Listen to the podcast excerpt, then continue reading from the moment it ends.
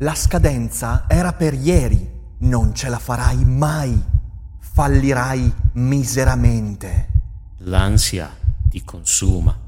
Non sei all'altezza.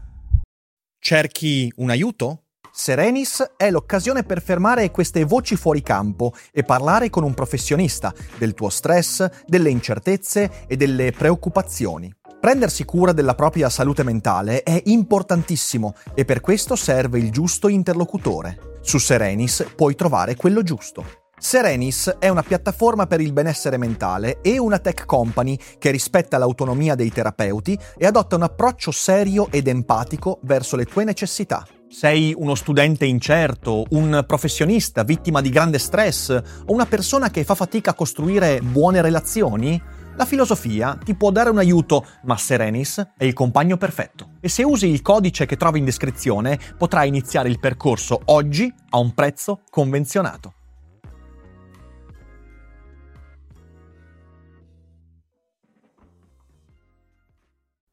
Poter convivere sul web e condividere il web in questo strano periodo di isolamento è una grande ancora di salvezza. Pensate a come sarebbe stato questo momento storico senza la rete. Davvero, non voglio pensarci, perché in fin dei conti anche oggi noi abbiamo bisogno di rapporti interpersonali, ma non potendo averli nella vita reale, allora ci ammassiamo sui social, Facebook, Twitter, su YouTube, Twitch, nelle chat room e via dicendo.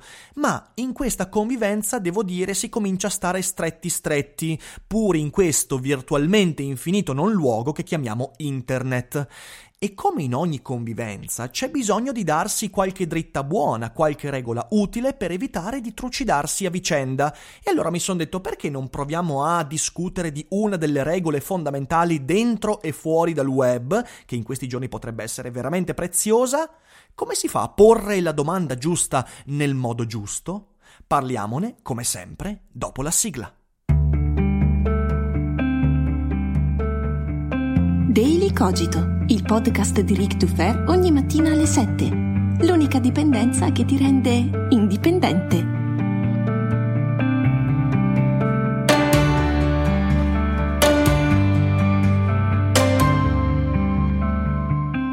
Ciao a tutti e bentornati anche quest'oggi qui su Daily Cogito. Io sono sempre Rick Dufer e no, tranquilli, non voglio fare il maestrino col dito alzato che vi dice come ci si deve comportare sui social, sul web.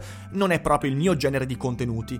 Quello che però mi sento di fare è parlarvi di alcune regole che io seguo al fine, uno, di stare bene io su internet e due, di far stare bene coloro con cui interagisco su internet.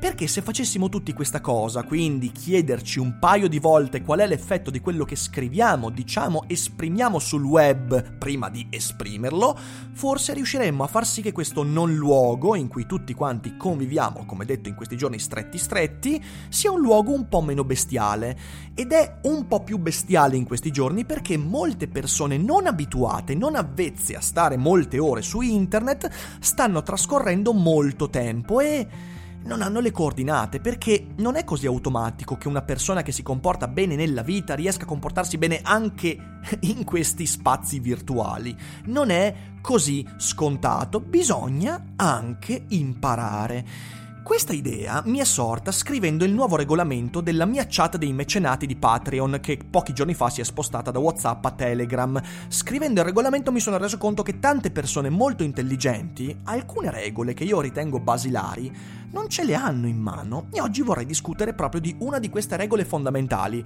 per rasserenare le relazioni virtuali e non solo, anche quelle personali. Bisogna imparare a porre bene le domande, altrimenti si fa casino. Peraltro spendo due parole per invitarvi ad accedere alla mia chat di Telegram, che è veramente un posto bellissimo dove si fa attenzione a quello che si scrive, si comunica, si dialoga, a volte si litiga, ma in modo molto intelligente. Per accedere, beh, c'è il mio programma Patreon, che è un ottimo modo sia per sostenere il mio lavoro, quindi quello che faccio ogni giorno sul web, nelle riviste, podcast, video e via dicendo, ma anche per avere dei bellissimi servigi in cambio, fra cui l'accesso al la chat privata con i miei mecenati, una community stupenda stupenda. Ne approfitto anche per dirvi che eh, vi ricordo che Storytel, che è un un bellissimo sito con più di centomila fra audiolibri e podcast originali, è partner di Daily Cogito e con il link che troverete sotto in descrizione potrete avere accesso per trenta giorni gratuitamente al bellissimo catalogo in cui troverete anche dei miei consigli. Per esempio oggi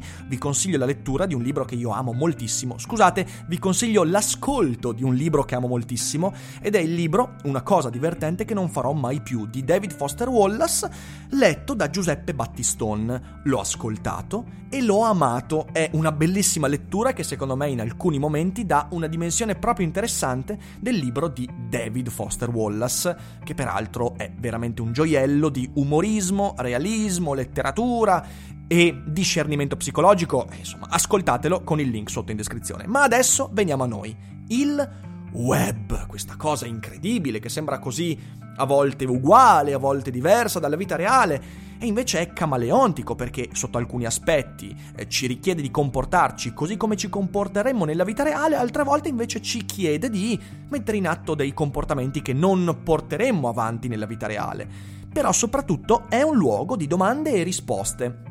Non soltanto per un creatore di contenuti come me, che riceve decine e decine di domande ogni giorno su ogni social, ma per tutti, perché tutti quanti sul web, soprattutto in questi giorni, siamo chiamati a dare delucidazioni, eh, richieste di informazioni, consigli di lettura, di visione, di film, libri, serie tv, curiosità personali, raccontiamo la nostra storia, le nostre esperienze, condividiamo, chiediamo approfondimenti, discussioni, ci immettiamo in discussioni e poniamo domande. Ecco, spesso il modo con cui chiediamo, domandiamo, richiediamo informazioni, esperienze, eh, consigli e via dicendo è un'arte sottovalutata rispetto a quella, l'arte del dare risposte, perché noi siamo squilibrati mentalmente, crediamo che la parte importante di un'interlocuzione sia la risposta, quindi eh, il finale, quando in realtà la risposta dipende moltissimo dal modo con cui si è posta la domanda. Ricordiamoci che domandare è lo strumento fondamentale della comunicazione e se non si pongono bene le domande non si riceverà mai la risposta utile e molto spesso una buona parte dei problemi comunicativi che eh, emergono sul web e anche nella vita reale dipendono dal fatto che non ci siamo posti seriamente la questione di come chiedere qualche cosa. In effetti, provate un secondo a riflettere, pensare, riflettere significa non dare risposte, ma saper fare la domanda giusta. Cioè il dare risposte dipende da altre cose, dipende dall'esperienza, dipende ovviamente anche dal pensiero, ma dipende soprattutto dall'acquisire informazioni dal mondo, cioè colui che ha una soluzione, che ha fatto un'esperienza può dare la risposta, ma il fare domanda invece è una cosa molto più astratta che attiene molto di più a un movimento intellettuale ed è per questo che il pensiero è molto più simile al porre domande che non al dare risposte. Darwin, per esempio, lo ha scritto perfettamente nel suo Diario di un naturalista intorno al mondo. L'osservazione del mondo seleziona le domande che è conveniente porsi, non le risposte.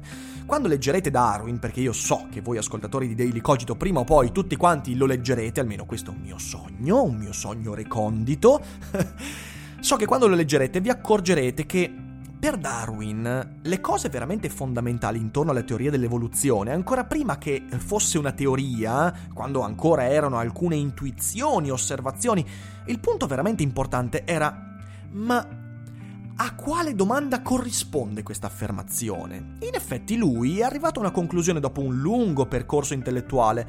Secondo lui la teoria dell'evoluzione, esattamente come una seria teoria dell'evoluzione, non ha portato risposte definitive o anche soltanto transitorie, no, ha permesso agli esseri umani di non porsi alcune domande. Per esempio, eh, quando uno sia molto ben, eh, diciamo così, immerso nella teoria, nella visione evolutiva, si rende conto che io certo posso pormi la domanda: chi ha creato il mondo? Ma è una domanda che non mi porta da nessuna parte, cioè è una domanda superflua, è una domanda che non mi porta a capire il mondo. È molto meglio chiedersi: ma com'è cambiato il mondo? Quali sono i meccanismi che hanno permesso al mondo di mutare, di cambiare, di trasformarsi, più che chi è che ha creato il mondo? Una domanda che invece era molto presente prima di Darwin e che è molto presente ancora oggi in realtà, perché non abbiamo imparato veramente a porre le domande corrette, giuste, eh, quelle proficue. Ci sono domande che ci portano A, a compiere dei passi utili nella comprensione del mondo. Ci sono domande invece che non lo fanno, e la domanda chi ha creato il mondo non ci porta a niente, se non appunto a immaginare, inventare, elucubrare su eventuali esseri barbuti che stanno oltre il mondo e che da là ci guardano, ci giudicano e, e ci fanno perdere le partite a risico perché fanno girare male i dadi. E quindi Darwin, Darwin è proprio il fulcro di questo, è la domanda che pongo che mi permette di capire il mondo, non la risposta che do, anche perché poi quando ho a che fare con una cosa molto complicata come l'evoluzione, beh, le risposte sono rarissime. Se io penso che riflettere e capire significa dare risposta, allora non avrò mai capito nulla. Ma anche Be- Bertrand Russell, per esempio, porre le domande nel modo più chiaro possibile riduce conflitti e confusione. Il grande esempio della teiera che gira intorno a Giove. Io posso pormi la domanda: ma ci sarà una teiera che vortica intorno a Giove? Certo, e posso anche rispondere è possibile, potrei anche dire è addirittura probabile, ma quella domanda non mi porterà da nessuna parte, mentre una domanda più corretta ha a che fare con l'esperienza, e per porre domande corrette bisogna basarsi sul mondo, non sulle elucubrazioni, appunto sulle osservazioni. Russell, come Darwin, era un empirista, quindi... Quindi basava, eh, diciamo così, vedeva la realtà come quell'entità che ti permette di selezionare meglio le domande. Ecco, questo è il motivo, diciamo così, altolocato dal punto di vista intellettuale per cui noi siamo chiamati a porre bene le domande che poniamo. E già è molto difficile farlo di persona. Avete mai provato a fare le domande giuste alle persone? Anzi, nella stragrande maggioranza dei casi le persone non si fanno le domande giuste. Pensate alle relazioni amorose. In una buona parte delle relazioni amorose la domanda giusta da fare è: ma cos'è che sentiamo io e te adesso? Ma sta funzionando quello che stiamo facendo? Ma ci stiamo osservando? Stiamo valutando quello che sta succedendo? Sono domande che non ci poniamo mai perché abbiamo paura delle possibili risposte. Ecco uno dei motivi per cui poniamo domande sbagliate, come come va, che è una domanda sbagliata perché non ha nessun tipo di riscontro con la realtà. Infatti la risposta è bene, male, tutte cose che non hanno nulla a che vedere con la realtà. Ecco, ci abituiamo anche di persona a non porre le domande giuste, o a meglio a chiederci: ma la domanda che ho posta è giusta? Ecco, già è molto difficile farlo di persona, sul web diventa quasi impossibile, anche perché non hai il contatto umano. Quindi ecco, allora vorrei raccontarvi tre accorgimenti per migliorare il proprio modo di domandare. E faccio un, un breve disclaimer qui, scusatemi. Mi piacerebbe che questa community fosse veramente una community che si allena a porre le domande giuste. Se c'è una cosa che io vorrei che accadesse al mio progetto è proprio questo, che le persone che ne fanno parte, da spettatori, da collaboratori, da autori, da tutto quanto, è: ok, adesso imparo a porre domande un po' più proficue, un po' più utili. E eh, vi invito un'altra volta, scusatemi, eh, sembra pubblicità ma non lo è. Sappiate che sul mio Patreon c'è anche un servigio, eh, che mh, si ha accesso dai cinque dollari al mese in su, di poter partecipare mensilmente a un Q and A, cioè un question and answer.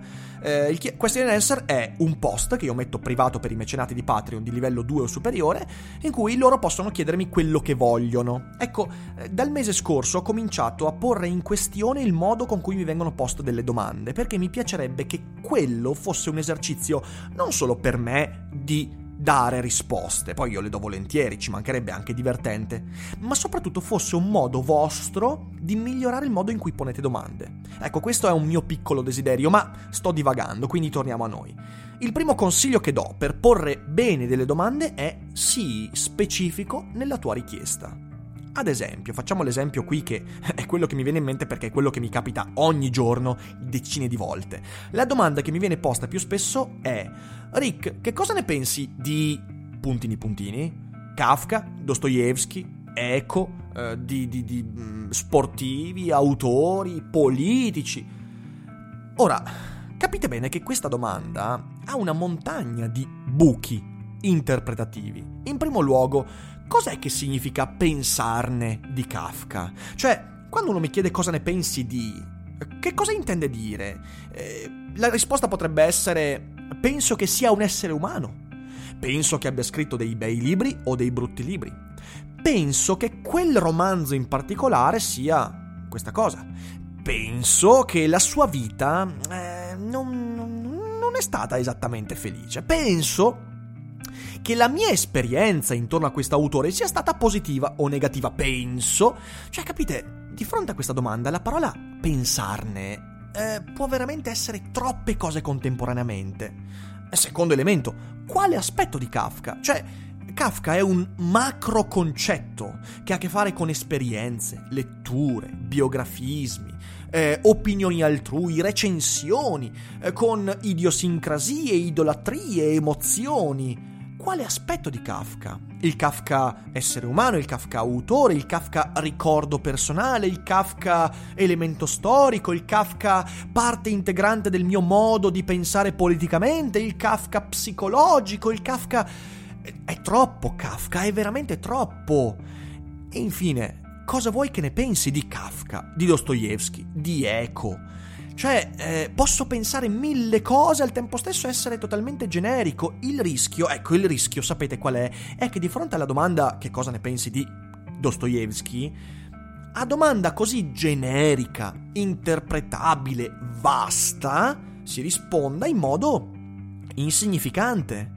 Perché il significato di una risposta dipende dalla precisione della domanda. Ora, ogni volta in cui qualcuno mi chiede che ne pensi di... io mi trovo in imbarazzo. Perché un conto è chiedermi che ne pensi di Rocco Buttiglione. Vabbè, Rocco Buttiglione, cosa vuoi che ne pensi? Poca roba, ha fatto poche cose, mi assomiglia ai personaggi di Animal Crossing, più di quello non è che ne possa pensare. Ma quando mi citi Kafka, Heidegger, Hegel, Nietzsche, devi essere più specifico. Chiedermi per esempio: ma Rick, cosa pensi della visione politica espressa nello Zarathustra da Friedrich Nietzsche? Questo mi permette di intanto essere io più preciso e quindi dare un significato alla mia risposta. In secondo luogo mi permette di essere interessato alla tua domanda, perché so che hai una curiosità vera. Perché, ecco l'ultimo difetto di questa domanda, io quando la leggo quella domanda dico: mi sembra che ci sia un tizio o una tizia che ha poco interesse alla mia risposta, perché non si è impegnata questa persona a pormi la domanda. Ecco, essere preciso nella domanda, in ogni ambito, essere puntuale nel ciò che richiedi, vuol dire anche catturare la curiosità. Se uno mi chiede cosa ne pensi degli Stati Uniti d'America, quella è una domanda che può farmi chiunque. Se invece uno mi chiede cosa ne pensi della storia della guerra di secessione vista dagli occhi di Lysander Spooner nel sud degli Stati Uniti nel milleottocentoquaranta in relazione a... Eh? Cavolo, allora dico, questa persona ha fatto... Ah, intanto ha speso tempo per fare questa domanda. Si è posta un dubbio che è suo, cioè suo, di nessun altro. È difficile che qualcuno mi faccia la stessa domanda. E in terzo luogo, è stato preciso. È stato preciso perché io a quella domanda potrei anche rispondere: eh, guarda, non lo so.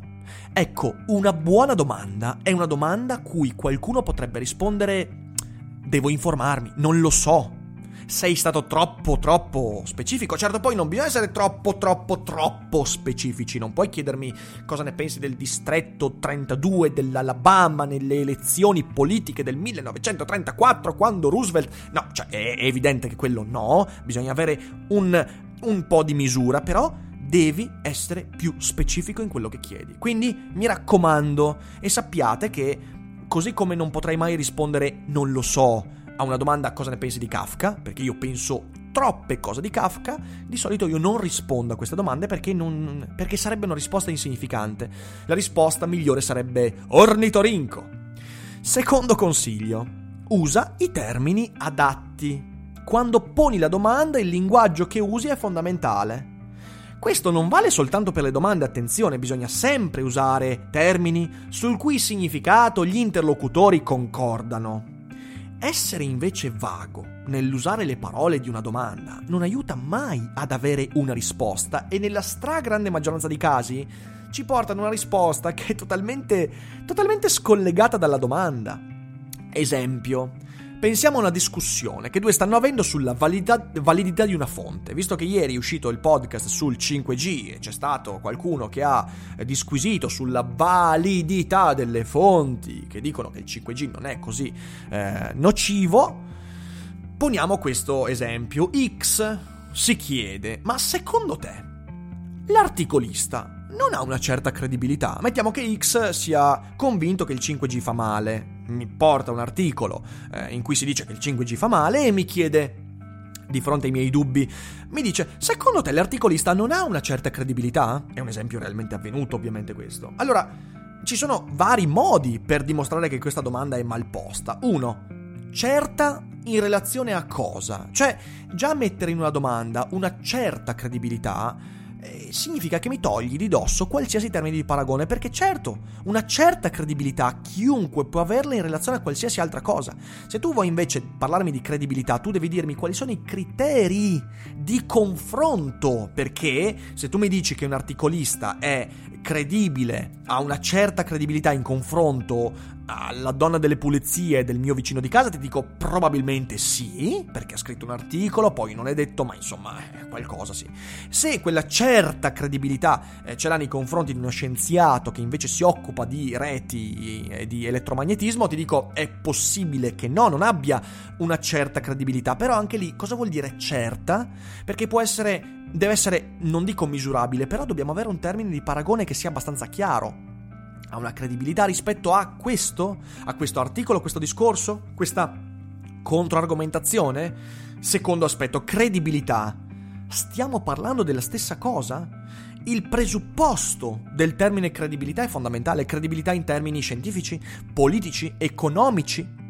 Di cosa stiamo parlando? Essere precisi, cioè quando pongo una domanda prima dovrei eh, chiedermi, ma siamo sullo stesso piano argomentativo? Cioè le parole che sto per usare hanno lo stesso significato per colui che mi ascolta? Il rischio di farsi rispondere con un'altra domanda è fortissimo. Cosa intendi per credibilità? X allora potrebbe controrispondermi, beh, essere ammirato da chi stimo. E allora io potrei controbattere, avere molte pubblicazioni sull'argomento. Insomma, la domanda serve per scavare e le parole sono le vanghe, e se tu usi vanghe sbagliate, se io devo scavare nella roccia e uso una vanga di legno, di nuovo Animal Crossing, scusatemi ma eh, va così in questi giorni, se ho una vanga di legno per scavare nella roccia, hai voglia a fare domande, non arriverò neanche a un centimetro di profondità, devo usare le parole giuste, come se eh, la discussione fosse il terreno che ha bisogno degli strumenti e dei materiali adatti, e devo sempre pormi questa questione, ma quando discuto sul web e fuori dal web, io sto usando le parole giuste? Se non le sto usando, se sono vago, se sto dicendo certo, quasi, insomma, tutte queste, queste paroline che in realtà mascherano sempre una grande ignoranza sugli argomenti, allora lì devo essere molto, molto, molto prudente. E il terzo, il terzo aspetto, è forse un aspetto ancora più importante sul web che non sulla vita reale, e vi spiego anche il perché. Il terzo consiglio è: qual è l'effetto emotivo della domanda? Perché questo è più importante sul web? Perché, perché sul web, eh, a meno che non stiamo parlando di vlog faccia a faccia, io eh, rispetto al parlare di persona sono privo di una montagna di elementi interpretativi che già di per sé mi suggeriscono le sensazioni, le emozioni scatenate dalla mia domanda. E sul web è più rischioso fare una domanda come «E sentiamo, cosa cazzo faresti tu?»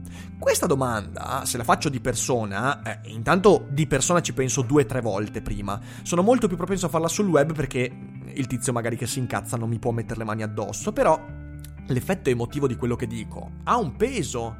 Quindi c'è una differenza fra il chiedere «E sentiamo, cosa cazzo faresti tu?» che può triggerare, che può scatenare, che può far incazzare, senza che poi però io me ne avveda perché non ho la reazione di fronte, ed è molto meglio invece chiedere, soprattutto se noi siamo quelli triggerati, quale sarebbe la tua proposta alternativa?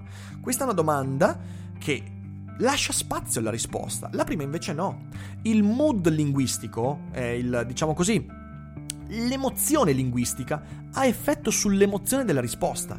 Se vuoi veramente una risposta, non triggerare il tuo interlocutore, a meno che il tuo intento non sia polemico, ma quello è tutto un altro paio di maniche, perché qui parliamo invece della discussione per avere e scambiarsi informazioni.